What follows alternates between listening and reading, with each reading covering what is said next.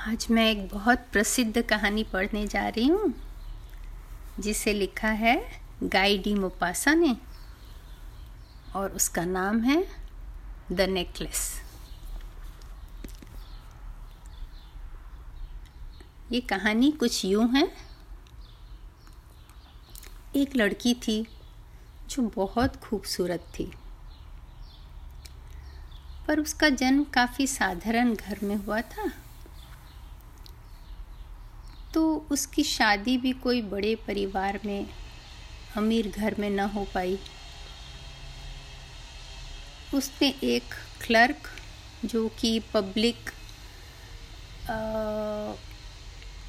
शिक्षण या हिदायत देने या इंस्ट्रक्शन की जो मिनिस्ट्री थी, उसके एक क्लर्क से उसने शादी कर ली।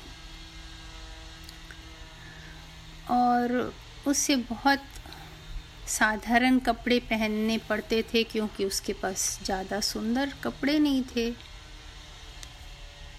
बट उसको हमेशा इस बात का बहुत दुख रहता था। उसको ऐसे लगता था कि जैसे वो इतनी खूबसूरत है कि उसे बहुत बड़े घर में शादी होना चाहिए था, जहाँ की बहुत बड़ा महल हो और बहुत सुंदर सुंदर पर्दे हों, बहुत बड़े बड़े कमरे हों।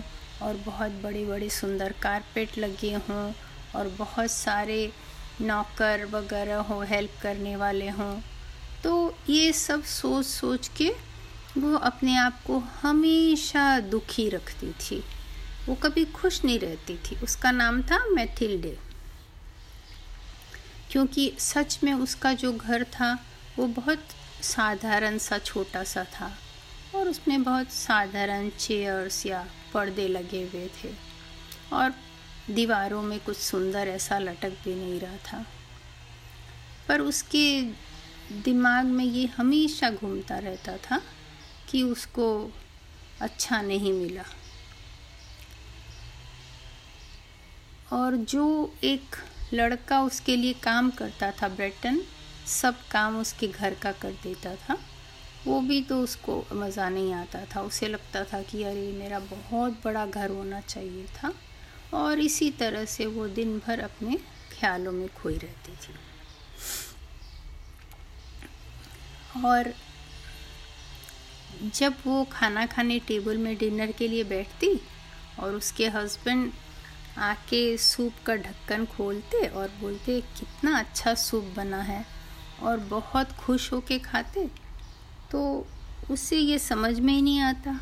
उसे लगता था, अरे, डिनर में बहुत और अच्छी अच्छी चीज़ें होने चाहिए थी खाने की और सुंदर सुंदर प्लेट चांदी के होते। ऐसे ही उसके दिमाग में हर समय घूमता रहता था। तो उसकी एक फ्रेंड थी जो कि उसके साथ स्कूल में पढ़ी थी, लेकिन वो काफ़ी अमीर थी। कभी कभी उसकी उससे बात होती रहती थी। और कभी वो उसके घर भी चली जाती थी। और वो उसके घर आती थी अगर उसकी फ्रेंड तो उसे ज़्यादा अच्छा नहीं लगता था, क्योंकि उसको लगता था कि उसके पास कुछ अच्छा नहीं है। वो ऐसे ही सोचती थी। एक दिन उसके हस्बैंड बड़े खुश होकर घर आए और उसको एक लिफाफा पकड़ाए। बोले, देखो, इसमें तुम्हारे लिए कुछ है। उसने जल्दी से खोला और उसमें देखा कि उसमें लिखा हुआ था उसका और उसके पति का नाम कि एक पार्टी है महल में मिनिस्ट्री के, वहाँ पर शाम को प्रोग्राम के लिए उनको बुलाया गया है। तो खुश होने के बजाय उसने फेंक दिया उठाकर उस कार्ड को और बोला, मैं इसका क्या करूँ? तो उसके पति बोले, अरे, मैं सोचा कि तुम खुश होगी। तुम बाहर नहीं जा पाती हो और ये बहुत अच्छा जगह है जाने का। और मैंने बड़े मुश्किल से इस कार्ड का बंदोबस्त किया है, ताकि तुम जा सको। लेकिन वो बोली, मैं क्या पहन के जाऊँगी? तो उसके हस्बैंड को ये बात समझ में नहीं आई थी। उसने कहा, जो तुम हमेशा थिएटर में पहन के जाती हो, वो लेकिन उसकी पत्नी ज़ोर ज़ोर से रोने लगी। तो उसने कहा, क्या हुआ? क्या हुआ? तो उसने कहा, कुछ नहीं, मेरे पास कोई गाउन भी नहीं है जो कि मैं पहन के जा सकूँ इस प्रोग्राम में, पार्टी में। इसलिए तुम ये और किसी को दे दो जिसकी वाइफ के पास, जिसकी पत्नी के पास गाउन हो अच्छा और वो पहन सके. पति बहुत परेशान हो गया। उसने कहा, ठीक है, तुम बताओ मटिल्डे कि तुमको कितना पैसा चाहिए जिससे कि तुम एक ढंग का गाउन खरीद सको वहाँ जाने को। तो बहुत देर सोचती रही उसे पता था कि अगर वो बहुत बड़ा अमाउंट बता देगी पैसा तो उसके पति नहीं दे पाएँगे, तुरंत मना कर देंगे। तो कितना बताने से उसके पति दे देंगे, ऐसे सोचते सोचते उसने बताया कि अगर मुझे 400 फ्रैंक आप दे दोगे तो मैं गाउन खरीद सकूँगी।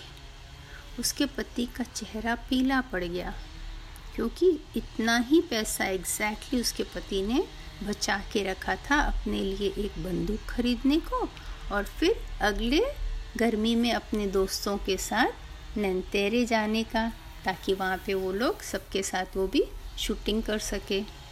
पर उसने कहा, ठीक है, मैं तुम्हारे लिए 400 फ्रैंक दे दूँगा। तुम अपने लिए एक अच्छा गाउन खरीद लो। तो अब जैसे जैसे पार्टी का दिन पास आने लगा, वैसे वैसे मैटिल्डे जो है और परेशान और उदास होने लगी। तो उसके हस्बैंड ने उससे एक दिन शाम को पूछा कि क्या हुआ? तुम्हारा तो अभी तीन दिन से बिल्कुल मूड खराब है। तो उसने कहा, मेरे पास एक भी गहना नहीं है जिसे पहनकर मैं पार्टी में जा सकूँ। इससे तो अच्छा मैं नहीं जाऊँ तो ठीक है। तो उसके पति ने कहा, अरे, इतनी सुंदर सुंदर फूल मिलते हैं, तुम कोई भी फूल लगा लोगी तो बहुत अच्छी लगोगी और वो तो हमेशा फ़ैशन में है। लेकिन उसको वो बात पसंद नहीं आई। तो उसके पति ने कहा, तुम बहुत मूर्ख जैसे बात करती हो। तुम जाओ, अपनी फ्रेंड से कोई ज्वेलरी मांग के ले आओ। तो वो बहुत खुश हो गई। वो बोली हाँ ये तो मैंने सोचा ही नहीं। और वो उस फ्रेंड के पास गई। उसका नाम था फॉरेस्टियर उसकी फ्रेंड को जाके उन्होंने, उसने बताया कि मुझे एक ज्वेलरी चाहिए कुछ। तो उन्होंने एक बॉक्स ला के दे दिया, मटिल्डा को और बोला कि इसमें से कोई भी देख लो। उसने नेकलेस देखा, एक पर्ल का, कुछ ब्रेसलेट देखे, कुछ और प्रेसेस स्टोन का और कुछ सोना का देखा, लेकिन उससे कुछ भी मज़ा नहीं आया। वो सब वापस रख दी। फिर उसने पूछा, और कुछ है आपके पास? तो उसकी फ्रेंड ने कहा हाँ इसमें और भी देख लो तुम। तो एक उसको सैटिन बॉक्स में एक हीरे का हार दिखा। वो तो उसे इतना खूबसूरत लगा और जब उसने अपने ऊपर वो रख के देखा तो इतना सुंदर लग रहा था। उसने बड़े हिचकिचाते हुए अपनी फ्रेंड से पूछा, क्या तुम मेरे को ये दे सकती हो, सिर्फ़ ये? तो उसकी फ्रेंड बोली हाँ क्यों नहीं? उसने अपनी फ्रेंड को गले लगाकर और बहुत प्यार से किस किया और जल्दी से वो अपना हार लेके भाग गई। अब पार्टी का दिन आया।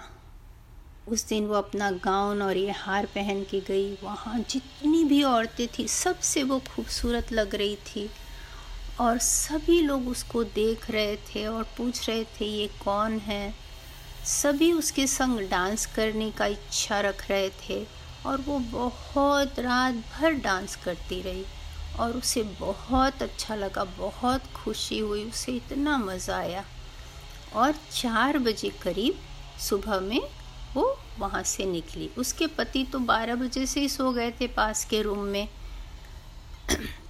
फिर वो उसके पति ने उसके कंधों पे एक शॉल डाल दिया ताकि ठंड न लगे। लेकिन उसको अच्छा नहीं लगा कि अरे, मुझे ऐसा गंदा सा शॉल में कोई देखेगा तो? तो उसने जल्दी से हटा दिया और उसके पति ने कहा, रुको तुम, मुझे कैब लेके आने दो। पर वो वहाँ रुकना नहीं चाहती थी, इस तरह दिखना नहीं चाहती थी, इसलिए वो उनके साथ ही जल्दी से सीढ़ी से उतर के बाहर चली गई। उन लोगों को कोई भी टैक्सी नहीं मिला। आखिर उन लोगों को चलते चलते इतनी ठंड में काफ़ी दूर जाना पड़ा। तब वहाँ एक रात में चलने वाली टैक्सी मिली जो ज़्यादा अच्छा नहीं था। पर उसी में वो क्या करते, बैठ के अपने घर पहुँचे। उसके पति ने कहा कि देखो, मुझे सुबह दस बजे वहाँ पहुँचना है, वापस ऑफ़िस। और वो सोने के लिए चला गया। ये अपना कपड़ा निकाल के के पहले एक बार आईना में अपने आप को देखने लगी तो ज़ोर से चीखी। उसका नेकलेस गले में था ही नहीं। उसके पति ने कहा, क्या हुआ? उसने बोला, देखो नेकलेस नहीं है।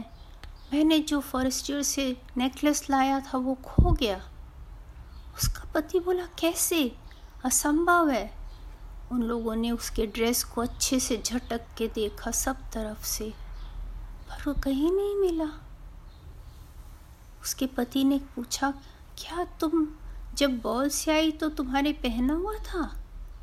उसने कहा हाँ जब मैं बाहर निकली तो मैं पहनी हुई थी।